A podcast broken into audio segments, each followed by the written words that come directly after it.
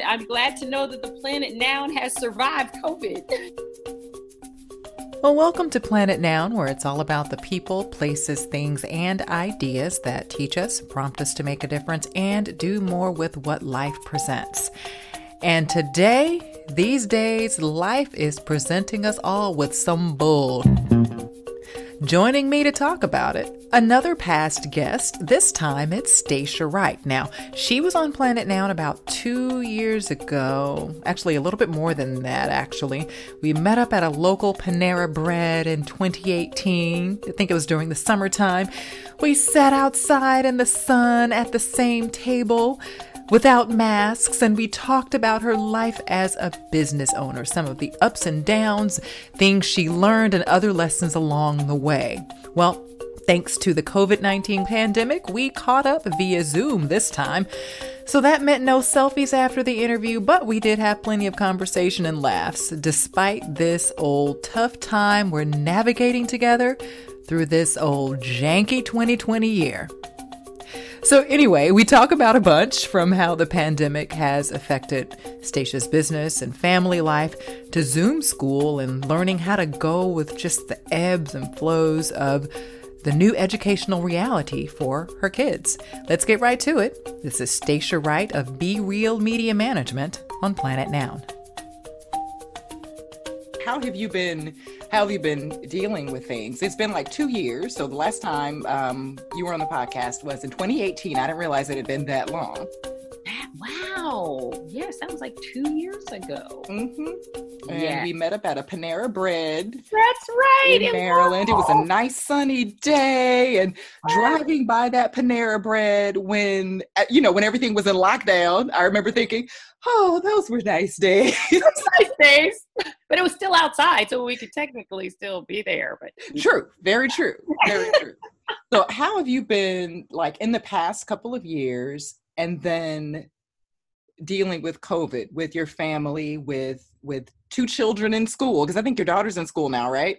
Yes, she is started her uh, year of first grade this year, so it was in the middle of kindergarten that COVID hit. So she only made it up to March, and but and my son was in second grade, so it, they came home March of this year, and it had been, you know, a whirlwind ever since. like, how do you explain things like that to them? So me, it's just me. I have uh, nieces that that I keep in contact with, and my oldest one um, she would call me, you know, periodically, and I, I, now I have two new nephews, her friends, um, and they would call and you know just ask me to pray they would have their own prayer sessions and everything then ask me to pray for them I, I feel old i feel like like auntie in the true sense of the word you are auntie auntie's prayers like the auntie that has like the peppermints in the bottom of her bag auntie right. that's a good auntie the one with the blue mints that's right you don't want the auntie that has the yucky candy. Oh nobody no, wants that. nobody wants that auntie. the, the, auntie with the strawberry candies. Yeah, mm, the strawberry ones are good though. Gooey center. Oh, yeah. I'll take those. but, it it has um ironically it's hit in several different ways. In the first wave of things was professionally, I think when I was on the podcast last, I was, you know, kind of speaking up to entrepreneurs and how that life is and you know you have to do what you have to do so you can do what you want to do ultimately well when you're in an industry that is hospitality based those those were one of the industries that were hardest hit during covid. Industries of event management hoteliers um, anything that requires people gathering together are the industries that you know were were extremely hard hit. So that was the first wave of okay this is not fun because what things that I had my proficiency in and what the con- my my contracts dried up like overnight. I mean, wow. If you had to put a timeline on it, like once the national emergency was declared on March 12th, between like when did things start, yeah, start up for you? It started it pretty much from the time of March because I had three client events that almost all simultaneously had to get canceled wow. because I produced a graduation that was to happen in May prior to that, I was producing um, CF Gala down in Alabama for my alma mater and the United Negro College Fund, which happens every April. So it was like within a one month period of time, decisions had to be made for things that I had already been working on, but had to pull the plug on because we had no, there was no way for us to proceed during a national emergency on these gatherings. So, you know, those contracts were were pulled within within weeks. Um, yeah. So the event that normally happens in April, May, it was March when the national emergency was declared. So immediately that was pulled off the table um, because we had to send out regrets to you know musicians deposits that were made to the venue all these types of things that had already because we take about you know a year to plan an event and when you're getting a national emergency as of March, nobody can gather. My event was supposed to be happening in April, May. There was no way it was going to proceed. Then I had another event in California that was supposed to happen in June. That immediately got cut. Mm-hmm. Um, Is that the jazz jazz getaway? Yeah, Brian Culbertson's jazz getaway. So that event, it wasn't immediately cut. They were trying to hold out a little bit of hope, but as we got closer and closer, they shifted it to November. So then we rescheduled it for November and then as we got closer and but then we had another uh, jazz event that was supposed to happen in chicago in september. As the year is progressing and the numbers are starting to climb we're realizing this isn't going to happen either. So all of those type of um, business uh, incomes for me were immediately impacted while I was still doing as much as I could online and emailing because I was doing a lot of the customer service management and stuff like that for the client. That still was happening. But as far as the physical work that normally would come, that was, you know, was immediately cut. Wow. So that income was not something we were anticipating losing as quickly. And um, so that was adjustment, but simultaneously, then my children were home full time and had we and we had no forewarning with that. I had no aspirations to be a homeschool mother, homeschooling like, parent. How did that happen? What, did you get a letter on a Friday, a Thursday, or Friday that said, "Hey, don't come back"? Or what was the what did that look like? How did that happen? Now I'm trying to think because it feels like a lifetime ago because I feel like we've been in this situation for a minute. But um, it was in 2020, but it, it was five years it, ago. It felt like five years ago, 2020 because this year has gone for, for five years. You're right. So I think it was we maybe they they told us I think maybe about a three days or four days advance notice. Maybe we got a week. Maybe we got a week advance notice that there was a chance that we were not going to be able to because because other schools because we were pri- we, our children are in private school so I think the public schools had already been putting out the word that you know this was going to happen. So we were waiting to hear, well, what are the private schools going to do? And so, and then it got mandated by the state of Maryland. I think that's pretty much how we ended up getting shut down because it was like, okay, the state of Maryland is saying this is the date that you have to be closed by, and I think we maybe got, maybe we were told about a week in advance. Wow. So the school was not ready to go online at that point. We thankfully had, you know, laptops here at home, but they weren't for our kids. so we, had to, ah. we had to figure out, uh, the school had to figure out what apps to use. We had to finish up. The, so it was, it was about a week heads up. Then they were full time at home, but they told us it was only going to be two weeks. Oh, okay. For I guess the incubation period to make sure no one right. or well, it wasn't even that. They said sure because nobody knew anything. Nobody knew how bad this i think was going to be. They just said well for precautionary measures we're going to clo- be closed for the next two weeks. So it was we only got two weeks of instruction from the teachers on how to do this online. The te- many of the teachers had never taught online before. It was not something they were accustomed to. They hadn't they didn't have their paperwork in a manner that was going to be easily translated to some of them we had we had apps for and so we could do some of the things that way but it was it was pretty much a mess. I mean you say that in such was, a nice way with a smile. It, it was a mess. Because the teachers weren't ready, the school wasn't ready, the parents weren't ready to transition to everything being immediate as it was. The only, you know, sort of blessing in our household was that because I, of the nature of work that I did, I worked from home anyway. I was home already. So it wasn't that I had an office that I had to go out to and figure out who's going to watch our kids because um, their father is a hospital administrator so he had to go into the hospital and he was considered an essential worker so even when they were getting that period of time where they were like you can't drive everybody they, they were shutting down um, the city and giving curfews and you had to have like a paper that allowed you to go into the streets like that the, that the police could pull you over but if you didn't have proper documentation that you were an essential worker that you needed to be staying home well he had all the proper passes because he, he works at a hospital. But he had to keep nothing stopped with his work, but everything had to transition for home. And it was, you know, five days a week of instruction with trying simultaneously to figure out how, what the school wanted, how we gauge things, how would we upload assignments. Thankfully, we have really good iPhones because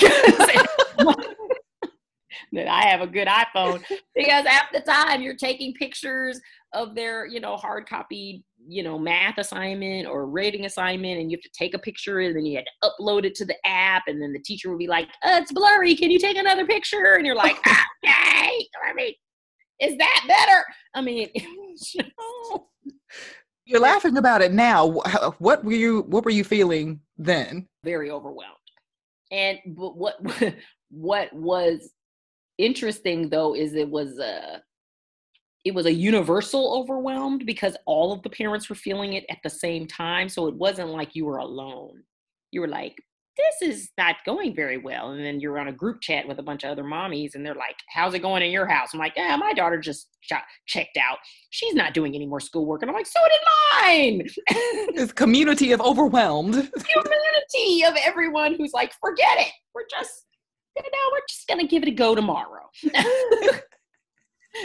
and sometimes you you just had to decide between your mental health and what was priority academically and you also had to do that for yourself and you had to do that for your children that sounds like uh, like it's just, it's just me and i know if i was feeling overwhelmed you know it, everyone has their own different ways of feeling overwhelmed yeah.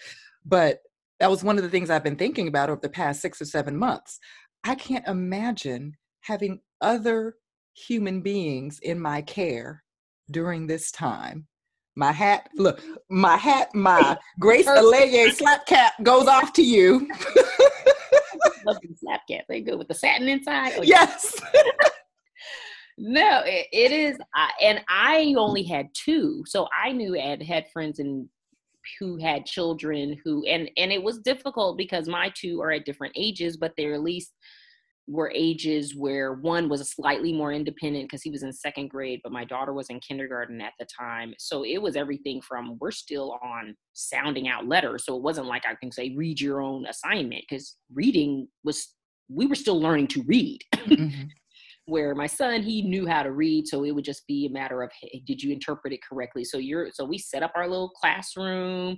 I had there you know we did our our growing plants in cups and we had a little classroom set up. I set up cubbies where i was like this is mommy's cubby. This is your cubby and you know you had to create a classroom eh, within you know three or four days and the schools you would go you they did the school quickly coordinated kind of a quick drive by you would go by pick up all the supplies that you would that they thought you only needed for two weeks. And then once they realized oh this is going to be extended longer they were like okay come back and do a drive by but then they had to schedule pickup times because we had to keep social distancing. So i was like okay i'm going to sign up for 315 to drive by the school and pick up these supplies. But imagine the parents that had like four different children and both parents are working do you know of any parents who were both were essential workers? Yeah, I did, and um, and I knew a, a family whom the mother was literally a therapist, like a psychologist, a psychiatrist, psychologist.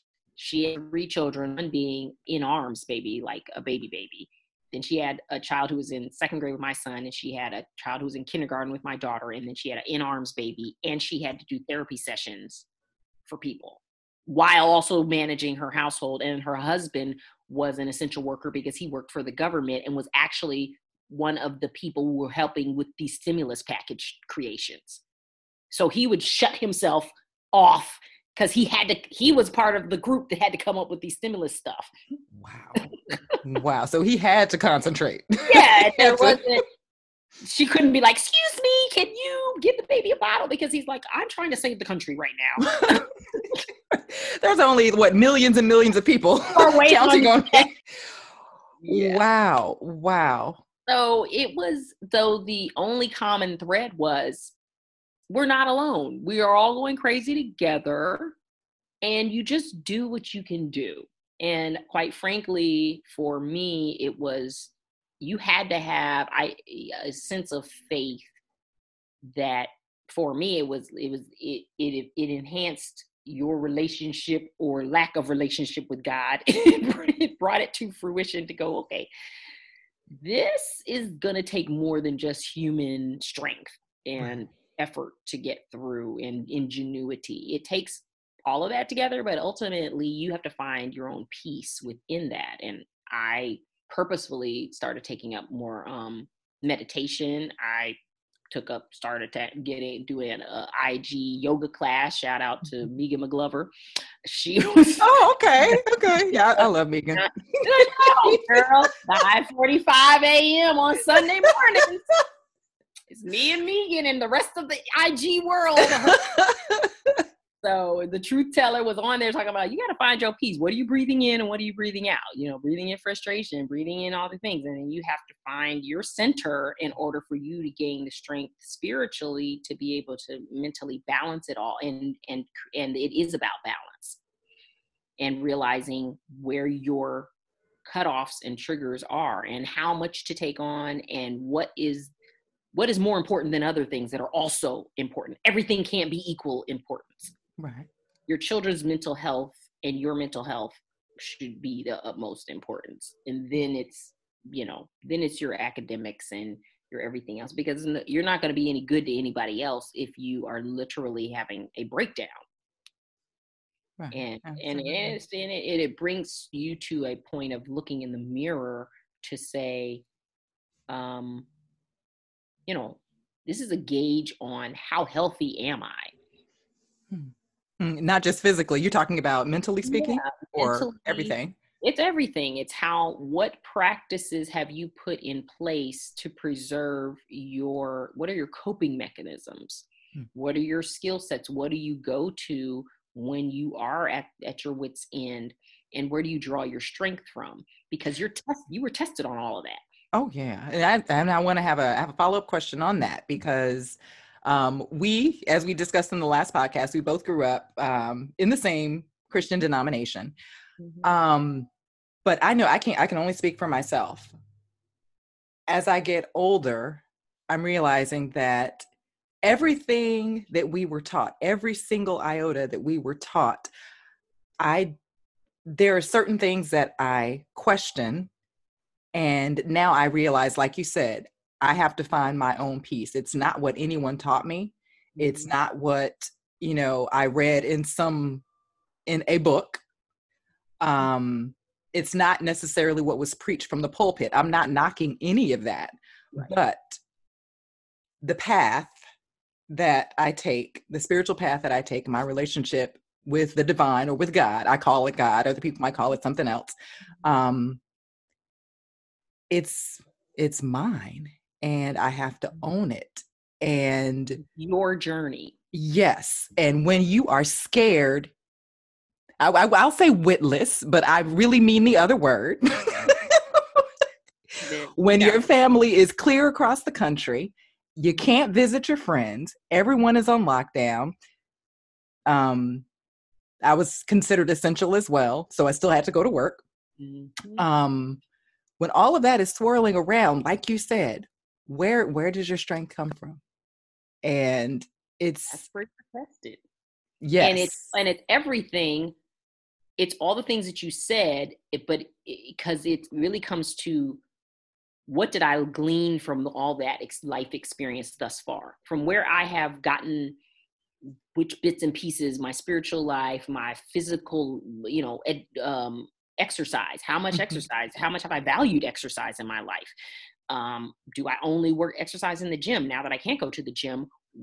Where else can I exercise? What other do I have anything else? Do I have bikes? Do I have, you know, what other things can I do to keep myself physically fit? what things am i doing to keep myself mentally fit what have i been eating all this time do what are my habits that i have realized now are crutches that i have to go to this happy hour after every time but now i'm realizing oh this was happy hour thing was a crutch i didn't do happy hour because i got kids. But you know it was you me that would have been nice. But it was like you know there's things that you realize it broke routines that you had come to comfort were comfort um, that you had to reestablish and also come to grips with i have to set up a new norm here and in that new norm where am i going to find my comfort and my peace? And and and set that aside and set those things as priority. So you know my spiritual walk where am i with that? My physical um, act- activity how much exercise am i getting? What am i eating? And am i eating the right things? And have i been eating? And now i need to get on it because i clearly have not been eating the right things and so that's what's making me feel this way.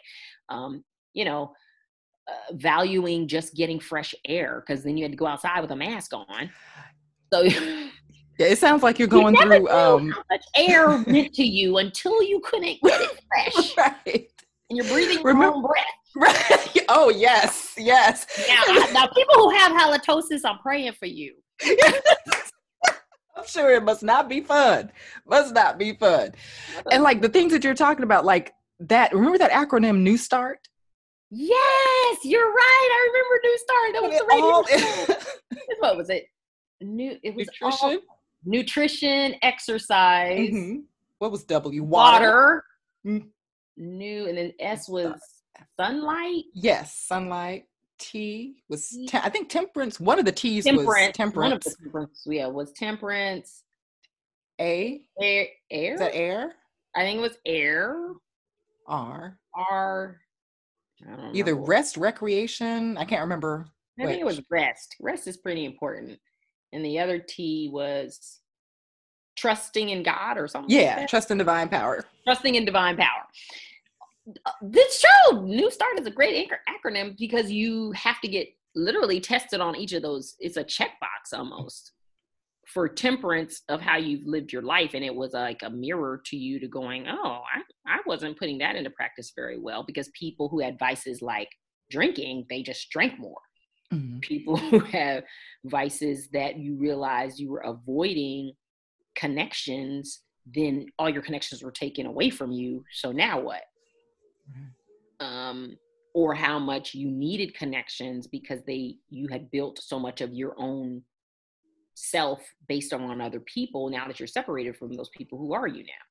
And there's other things that you i didn't realize how much i like you can eat good or bad or otherwise shopping. I mean there's just basic things that you're just like oh wait a can minute we talk something we'll see. Can we talk about something else? The, the other thing is, okay, so now you switch to online shopping for what? You're gonna buy all these shoes and these fly clothes to wear in your house because you could see the transition of what was happening. First, people were like, "I'm on my Zoom and I'm gonna get dressed like I get dressed to go to work," and so then you get in down and you're like, "Okay," and then you realize the next day you're coming down and they're in their pajama pants, but you just have your dress shirt on, and then your hair and makeup is still on. Then the next day it's like, okay, we're gonna not wear the suit jacket. We're just gonna wear a polo, and then it starts going downhill from there. Right. Next people are getting up and using the bathroom with everybody on Zoom, and they're like, "Don't mind me."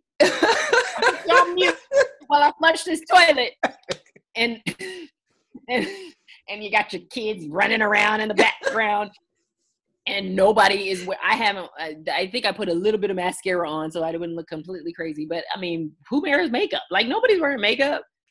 I was happy to put on these earrings today. I, like, I feel like this is my dress up. I feel like somebody today. But i mean we haven't been it really girls who nails done makeup you can't wear makeup and wear a mask. That doesn't work. Yeah, because it sure if it does not dry on your lips and last all day, then you're wearing your lips. Nobody can see your lips. Right. So mine, the only thing that care people did care about was nails. I will say mm-hmm. that, but you couldn't go to the nail salon. So then, like everybody bought up all the nail supply stuff at the store because you realized you had to do it yourself. I had my nails haven't been done in forever, and then you come to actually realize how important were these things ever really? Hmm. Some things you do for you, mm-hmm. like I finally got my hair done, but I haven't had my hair done. Like I got it done today for mm-hmm. you. No, I, I mean, I just, I needed to get it done. But it's been just curly natural probably a year and a half. Mm-hmm. Oh, okay. So that was something you were doing even before. Yeah, I was already, but it was, you'd still, I would, you know, get all these higher products and do all this stuff and you can still have fun and do those type of things. But, but when it came to routine things that you thought you had to do, like I need to get my waxing done and my mm-hmm. nails done and I have to buy this new outfit because I have these upcoming events. Wait, you ain't got no events to go to, boo. And you have nobody's trying, nobody's gonna see you. so, I love how you call yourself boo. That's that's good. Get your priorities together. uh, yeah. So then you, and then you realize what has been the vices for your kids and your activities because mm.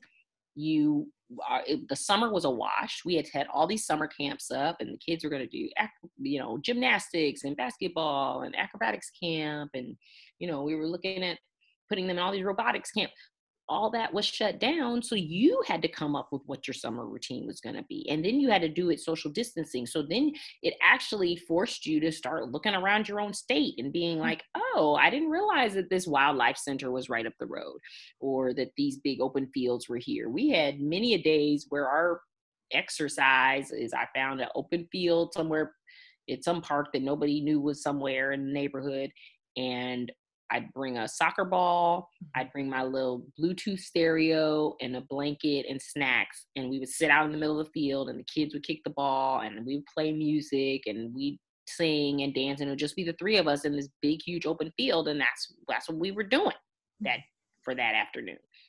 Sometimes I wonder like how this looks through the eyes of children. Because I'm sure to them, uh, so I'm sure you had to explain to them what the virus is and all that other stuff. So first of all, how number one, how did you explain that? Um, number two, from what you perceive of your children, how are they looking at this? If you had to, you know, use your mom's eye, how mm-hmm. how do you think they're experiencing this whole thing? They are really being troopers. I will say that it has been difficult for them to be separated from their friends and just seeing them on screen. I will say we have been blessed in a scenario that isn't necessarily typical of other parents.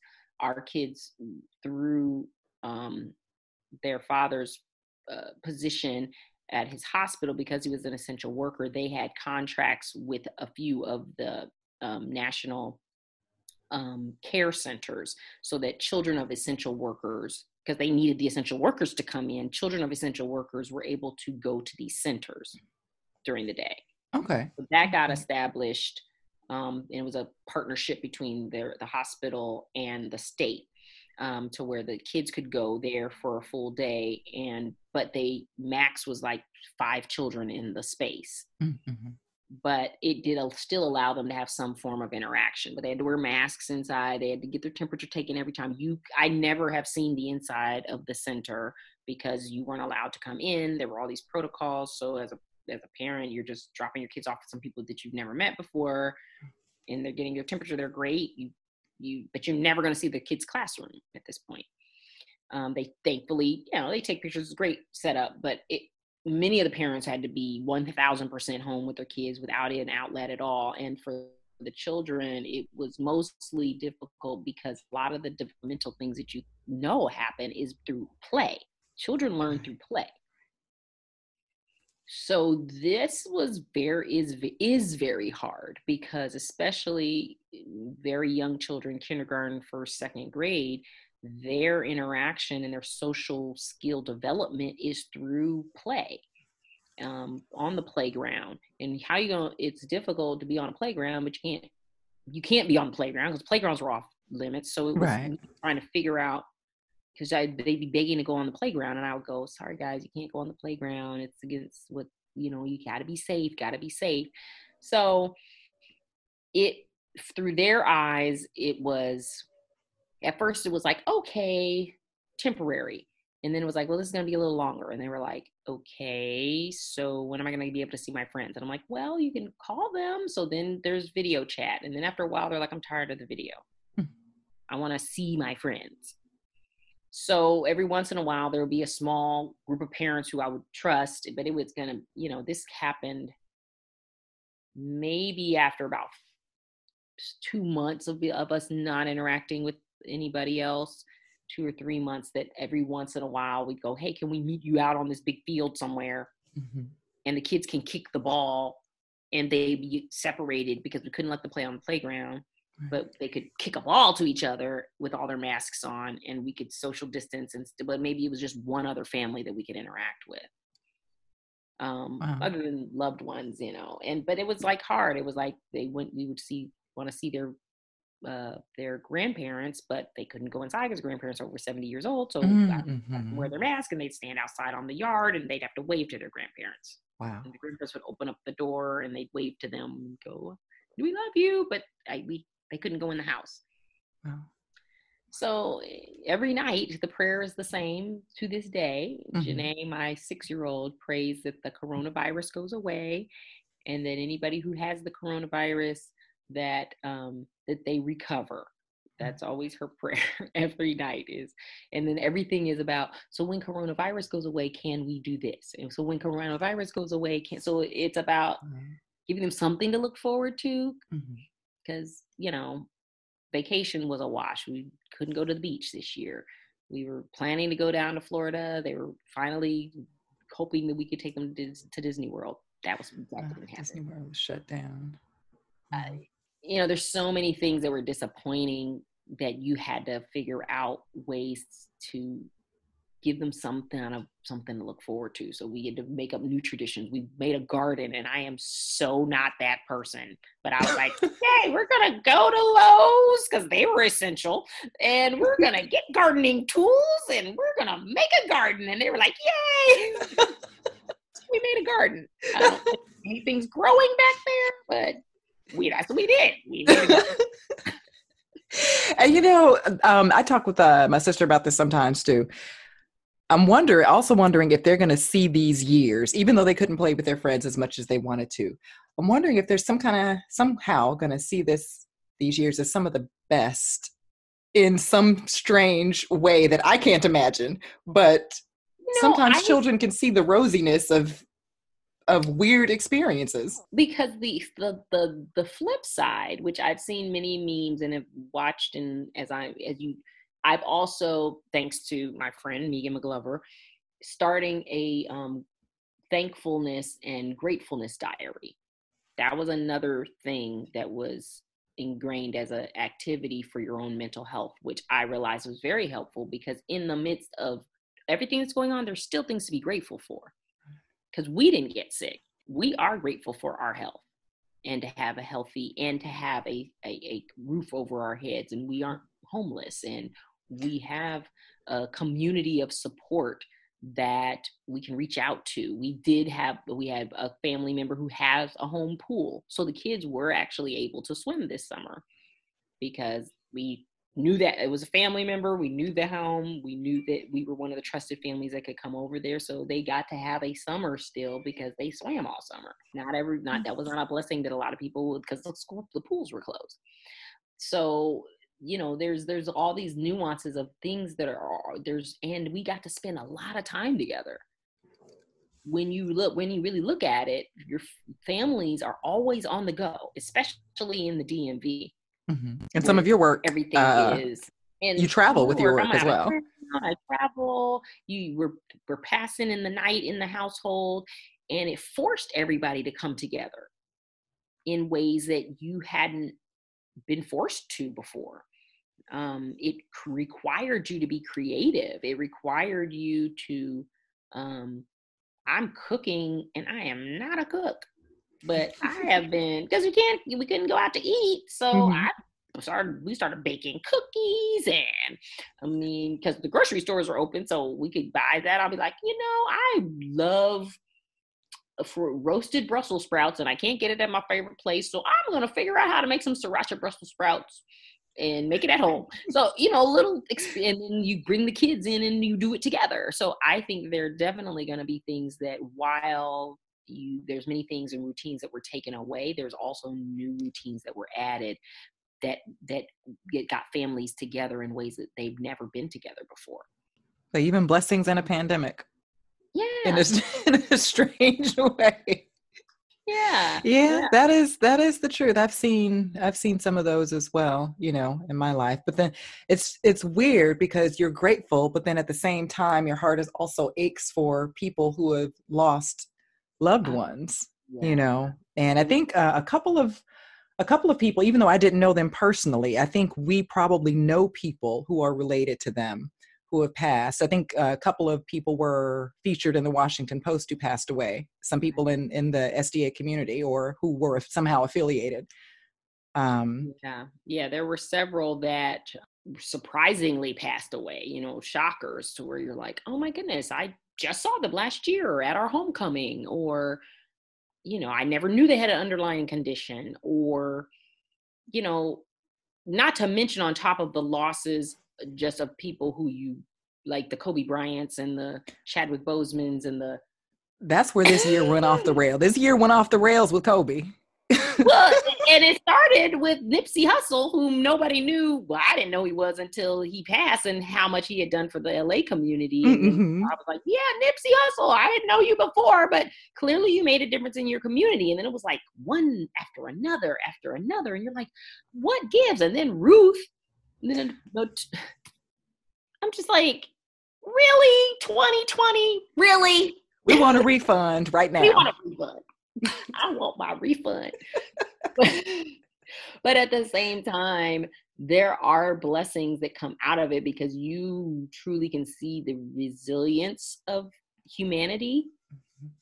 You can you see the underbelly of humanity mixed in with the blessings and resilience of humanity simultaneously. There were just as much as there is despair there is hope in that there are still decent people out there and people were super creative and our community our little neighborhood was the kids were riding I, my son learned to ride his bike on two wheeler because the, everybody was riding bikes and he was still on training wheels and i'm like okay you are eight and we, by the time this summer is gonna be done, you before you turn nine, we're gonna be on two wheels.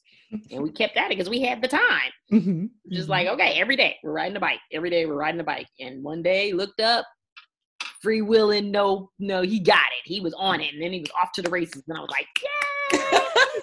Summer of 2020, he learned to ride his bike. so the sorrows and and definitely the joys. Um, I, victories. I have to ask. Um, so you've made like lots of adjustments this year. Um, how have you made adjustments as far as your work is concerned, and you know, planning events, social distancing style? Yeah, so that has been interesting because, um, I, as many have, it really makes you stop and look at your life's work your body of work and is this a time of transition now mm. is it time to make change is it time to look at other opportunities um, people lost their jobs in the middle of this pandemic and people have found jobs in the middle of this pandemic um, it's certainly a time of uncertainty in many ways and for me it it there are many factors that that added to the uncertainty because I didn't know I don't know the industry really come back. Um, so I have had to look at taking up jobs that I've never thought I would, you know, part-time job, part-time work. Um, but I've looked at anything that I've been able to figure out how to make an income out of now as stepping stones for a setup for a comeback. Meaning, you know, if I'm going to take this part time job at Target for a period of time, then I'm going to learn what their system is, or I'm going to figure out how this, you know, what is fulfillment and, and retail. I've never worked in that industry before. How can I incorporate this into business practices or skill sets that I can use in another capacity at another job? Because if the industry isn't going to come back in a way that is going to make it a viable uh, quick enough, then I have to look at other options. So that's what I literally have been doing and, and, interviewing and seeing, you know, uh, spending lots of time updating resumes and building relationships and rekindling relationships with other people that you haven't spoken to in a long time. I've had more conference calls and Zooms with my girlfriends and Zooms and sit times and we were for a period of time it was our only sanity it was like either every friday night or every saturday night there would be a, mm-hmm. i'd have my west coast crew we'd get together at like four o'clock on sunday afternoons it'd be five of us getting on a zoom and then there'd be my our saturday night dc crew of six of us and we'd get on a zoom and we'd play games and it, it was you know, it got tiring after a while. That's but then we, you know, we all put on D-Nice and oh, oh my god, quarantine. Uh, Look, that's the best club on the planet, in my opinion. DJ Nice found a niche for himself in the yes. quarantine. He's like famous. I mean, right. Were you listening that night when like a hundred thousand or two hundred thousand yes, people? I was on there that night when he took a million. I was like, yeah. I took a screenshot, reposted it to my IG. It was like we were all celebrating together. Michelle Obama came on. Yeah, he was on there was like, this is the place to be online, virtually. So it was, it was, but, and but then it was the matter of me having conversations with like one of my clients is a university here in the DC area and trying to figure out how do we do graduation by mm-hmm. virtual. And so I had started doing research on you had to become an expert or not an expert, but you had to learn how to do a virtual event like overnight. And then many of these companies who had other skill sets had to turn into virtual companies overnight. So uh, then I became familiar with companies and and even delivery food services that I didn't even know they had corporate accounts so where they could deliver, you know, like multiple meals to multiple different locations simultaneously with your event. Oh, wow.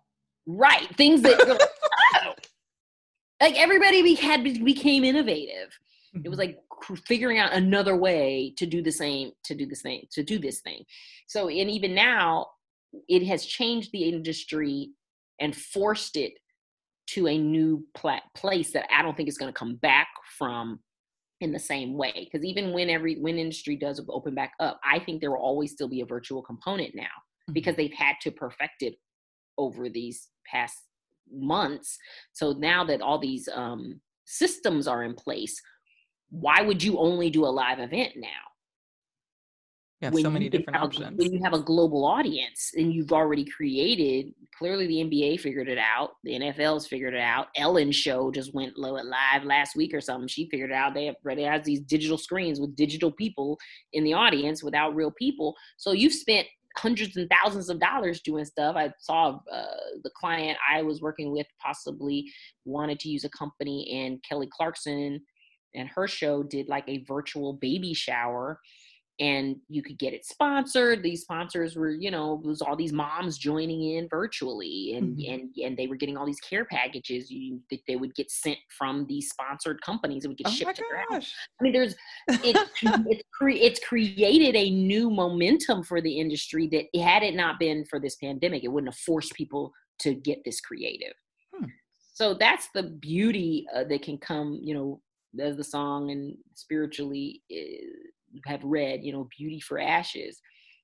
You can bring beautiful things out of what it be what what is ashes. And I think it's about embracing those things that keep you going and keep you excited. So for me, it's a loss in some ways, obviously a financial loss, but in another in other ways it's forced me to get new skill sets and to go out and learn new things that now i can hopefully apply to the future job that i'm going to have or or be able to apply it to my own business when when i'm able to return back to that business as usual. Speaking of beauty for ashes did you watch the ashes that some people call a, the first presidential debate of 2020 you know I was going to watch it.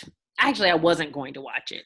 and then and then a group uh, part of my my my my inner circle half of them were 50-50 on the fence the other ones were like i'm i'm protecting my mental health and i'm not going to watch it because it's not going to be good for me i just already know then the other half was like i'm going to watch it just because i need to stay informed i was planning to watch it and the only way i was going to watch it is because i had this bingo game and it was oh. like i don't know if you saw that i think i think i took a screenshot the presidential debate bingo game. Because yes. I was like, okay, how many times is he going to say corona or fake news or how many times? Is, Antifa.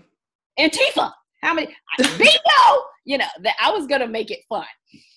But then some life stuff happened in my household. So then that took precedence. And, and I said, you know what? When I looked at the aftermath and saw the clips and saw my timeline blowing up, I was like, I think I was just saved a good two hours of my life span by and not brain cells. Some brain cells were preserved by missing it. And I just said, it just makes my, it just makes me shake my head. I, I just, every day I'm like, are we still in the twilight zone? I've been saying, are we in the twilight zone since March? But like, we just are just continuing to be in the twilight zone. I just realized we're just not waking up. I don't think Rod Serling ever imagined anything like this. And who knows what Jordan Peele has in his mind? who knows what fodder this man, is for him and what he will be creating. man, these writers who've been shut down and when they need personal time to write and come up with stuff, they have had a good long run to come up with lots of good material. Oh yeah for like the next what 100 years? I think we yeah right. we'll be good for 100 years. Gonna be something that comes out of his this is early like i was stuck at home for th- five years which was only one year but it felt like five years and i wrote this movie. I wrote these five movies. Some, something good has got to come out of it. and so um another thing i wanted to ask is um this year feels um i know going into the year because it's 2020 2020 clarity 2020 you know all the positive the positive uh sites about 2020 vision and everything like that. This year feels like a fresh hell every day. It feels like we stepped on a roller coaster with vomit on the floor and now it's going to start raining hot coals out the sky. Um it feels apocalyptic it feels like one person in the in the show that i produce in my day job one of our guests afterwards said, You know, this kind of feels divine in some way. What are your thoughts about everything from this year, from Kobe Bryant's death? And uh, like you said before, you know, things were a little weird even last year when, when Nipsey Hussle passed away. But from Kobe Bryant's death and then the national emergency, and then we found out that Ahmaud Arbery died, uh, I think around in February. And mm-hmm. then social unrest and then people social unrest. and black people, people can't even pandemic in peace. Yeah if and big big uh meme that stood out was if only a pandemic was the only thing you had to worry about. If only. If only. If only if only we only had to worry about a pandemic. We might be able to just handle that but i think what it speaks to is a resilience of a people in particular people of color in particular black people and I think it was the perfect storm for what would have maybe been like, you know what? This is just another, this is just another example of how we're disrespected and mistreated and, you know, uh, the another example of institutionalized racism that has been acceptable there's been an acceptable amount of institutional racism that and because we weren't up in arms about it there were always groups who were like we need equality and, and the rest of us are like yeah that would be nice. But i'm gonna go over here to this chick-fil-a though because i wasn't paying attention to my money. I mean you sort of and you go well, why can't we keep the money in our communities and what are we doing to support this and how are we?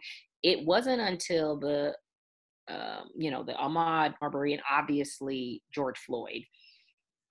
Um, that brought everything to a head, but I believe that the it is nothing new for a black man to be to die at the hands of law enforcement. That that's not that's not new. That's not even news, unfortunately. what was new was that everybody was exposed to it at the same time in real time without distractions. There was no oh, because sports. of the pandemic. Because of the pandemic. Because of the pandemic, there was no sports, there was no social gatherings. All you could do was Netflix and chill or watch regular TV. So any new so you were thirsty for entertainment and then a story like this breaks and it's finally an awakening which was interesting to me for many of our uh, i would call them my white allies or my non-black friends were reaching out to me some who i haven't talked to since high school. Were reaching wow. out to me saying oh my goodness i didn't realize what it was like to be black in america. Is this really i want to be more aware. What can i do to help to break this you know system of racism that i obviously am white privilege and did not know so that's a blessing that i felt came out of it because real hardcore conversations have had that were uncomfortable for people to have and they were like you know what i don't even want to ruffle feathers because y'all wouldn't ever it's not going to change i think there was a glimmer of hope that now because the allies were up in arms. I remember I did go down during one of the the the I didn't go down for the march, but I wanted to go down and saw the Black Lives um, Matter Plaza, um, and went down there with my sister, just the two of us, because I wanted to see it. And it was on an off day when it wasn't a bunch of people, but it was just very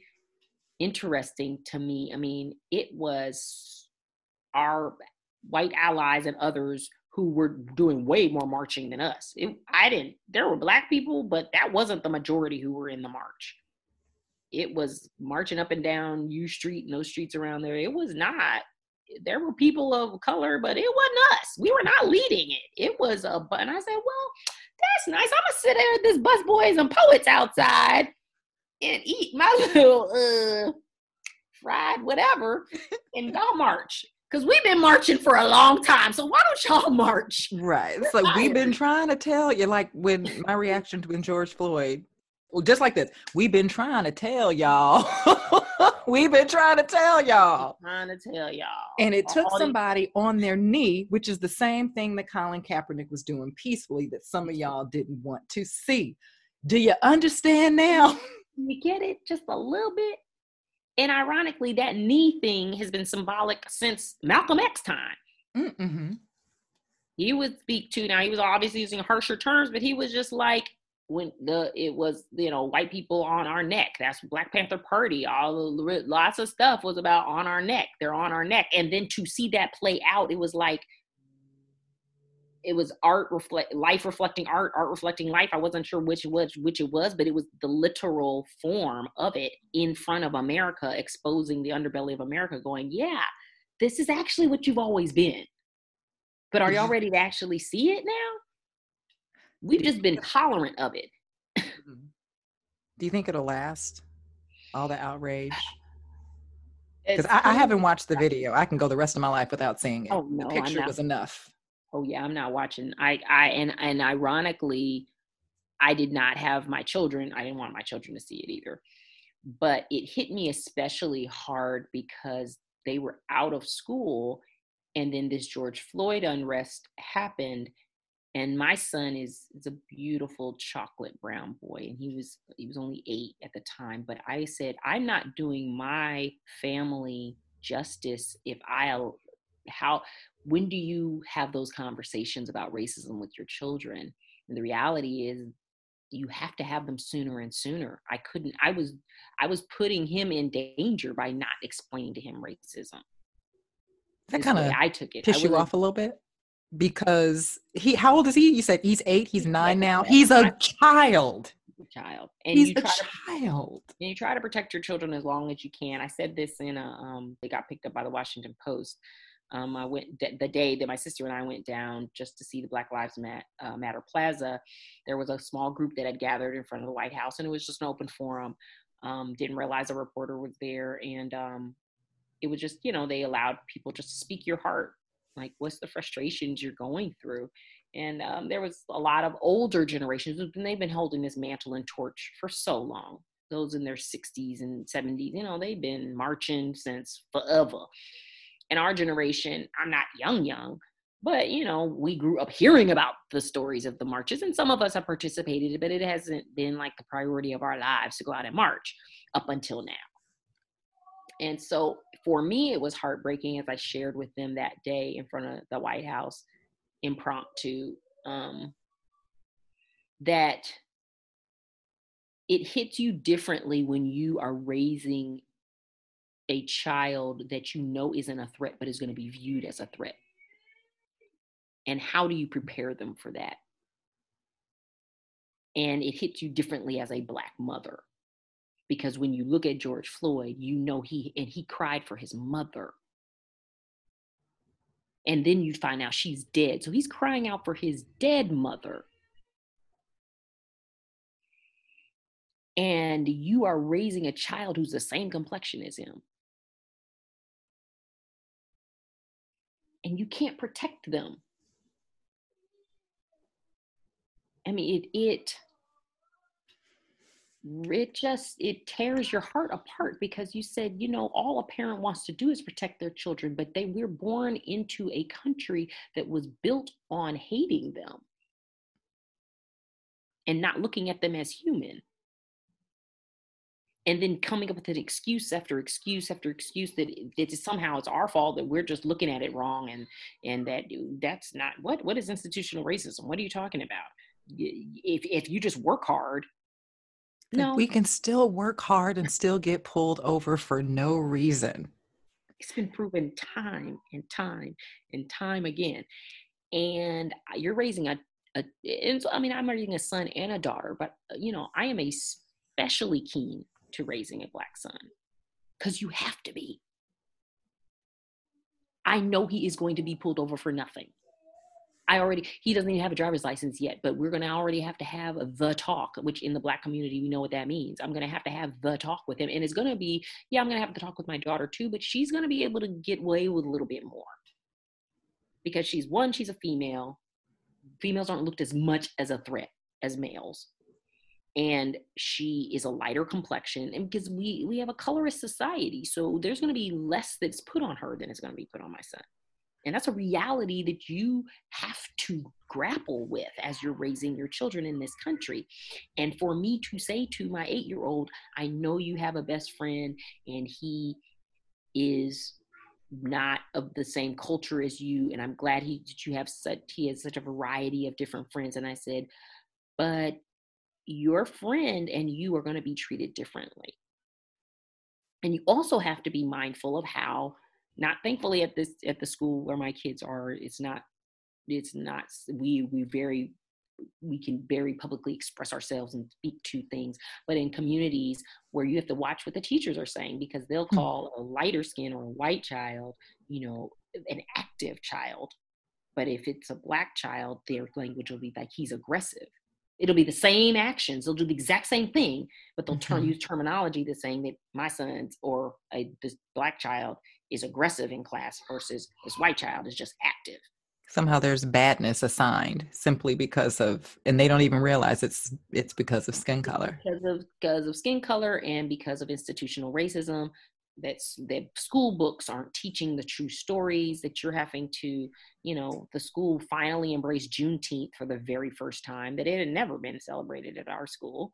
Mm-hmm. and quite frankly you know it seemed like everybody jumped on the bandwagon and that's fine I don't mind the bandwagon stuff as long as you just keep it going. Like it's one thing if you use it as an excuse for ignorance for as long, for a while, but then if don't just do it for that one time. Right. I'm gonna need you to be consistent. And now that you know, don't try to go back and say, well, well, you know, that time has passed and we're good now. So it's it's been a lot of growth in this year of pandemic. Yes. Um, and a lot of conversation that I didn't think I would have to have with my children at this time. I mean, it, it's tested every aspect. We've dealt with health crises, we've mm-hmm. dealt with social crises, we've dealt with family crises, pretty much every, and then you can't go to church. Mm, the place where you can usually find solace during for me it's during the well okay first of all let me say i haven't been to church church in a good two years on a regular basis at least two years. hey, we all been there i feel you but, but you know, where, you know where the building was yes. if you needed to go you could get there. Yeah and i can go online amen? Go online even before the pandemic. But my favorite part was um back in we when we were kids, they called it the song service. Now they call it the praise team. Praise and worship. That's yes, praise and worship. That's my favorite part. Of course, you know I love the sermon too, but mm-hmm. to me, just the singing, music, music it's like a conduit to the divine, mm-hmm. Mm-hmm. and it's you know it works virtually, but it's just different in person. It's not the same. Yeah. It's not the same. I will say I am grateful speaking switching back gears to work. It was ironic for the first time in 6 months.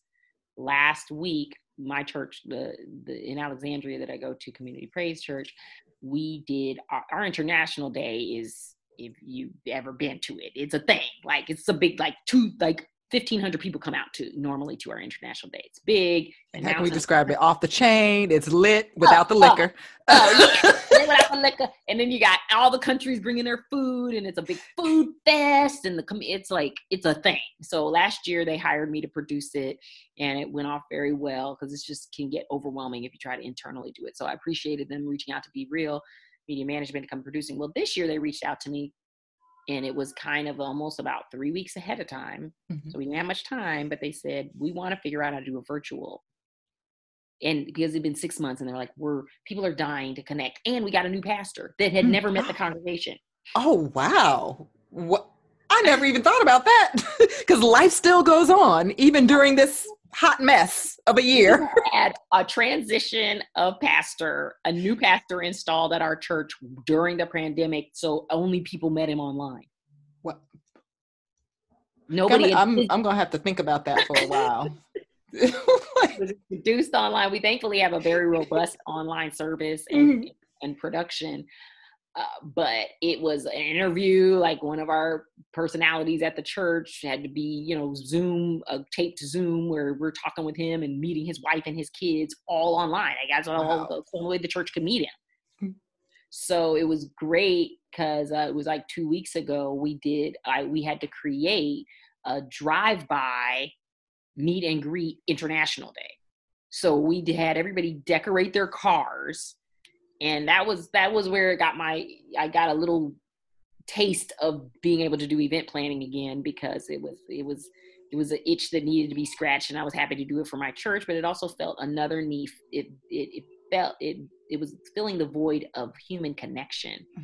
Even though people could only drive by and wave at them and say a few words and drop off a card welcoming them to our community you know, they had not laid eyes on our new pastor. None of us had since he'd arrived. And I think he literally came in like April. Wow. Oh wow! okay. It has been like six months. Well, five months, I guess. If it, this was yeah. this were last, but it had been so. six months since the church was shut down, and then he got uh-huh. installed after after the church had been shut down. Okay. So he was mm-hmm. installed probably and now I'm I don't know the timeline exactly, but he was installed maybe about a month into the pandemic when everything was shut down. So we're introduced to him online. Everything was online. So physically being able to drive by and wave to him and say who what your name is and introduce yourself. And we were able to do it all virtually. Like we had a camera crew there. CPC Church does an amazing job with the crews. The camera crew was able to capture it so that the online audience could participate and meet the pastor and see some of their church friends driving by and waving and you know and and um, it was a great experience but it was just it just forced everybody to be creative and unique about it but it also highlighted the fact that people just missed human connection. Yeah. That people is definitely something that church that's missing. Church is one of those foundational things, and especially in the Black community, where we always found solace, where nobody else might get what you're going through, and you're the only whatever at your job, or you're going through stuff, or you're being discriminated against, or you're just not feeling great. But the people who you you can you can be somebody else at church that you don't you, you're just on the praise team at church your regular job, you're CEO of whatever, whatever super duper duper company, and you have to be. But mm-hmm. when you mm-hmm. come into church, they're like, okay, I need you to take up mic three and be singing this song, and this is your key. You're like, okay, okay. I don't have to tell anybody what to do. I can follow directions because that's all I got. I just, I'm here for Jesus now. so you, so you got a a mental break from life by being able to be at church and it's always been a, a place of solace for black community. Right. so that has also been challenged. So it's like on every side but i do believe it is a way that god is preparing us right. to take away all of our norms to say so when everything's taken away or when everything's thrown off what do you have? Who Where are you? where is your anchor? And is... will your anchor hold? Hmm. Yes, in the storms of life.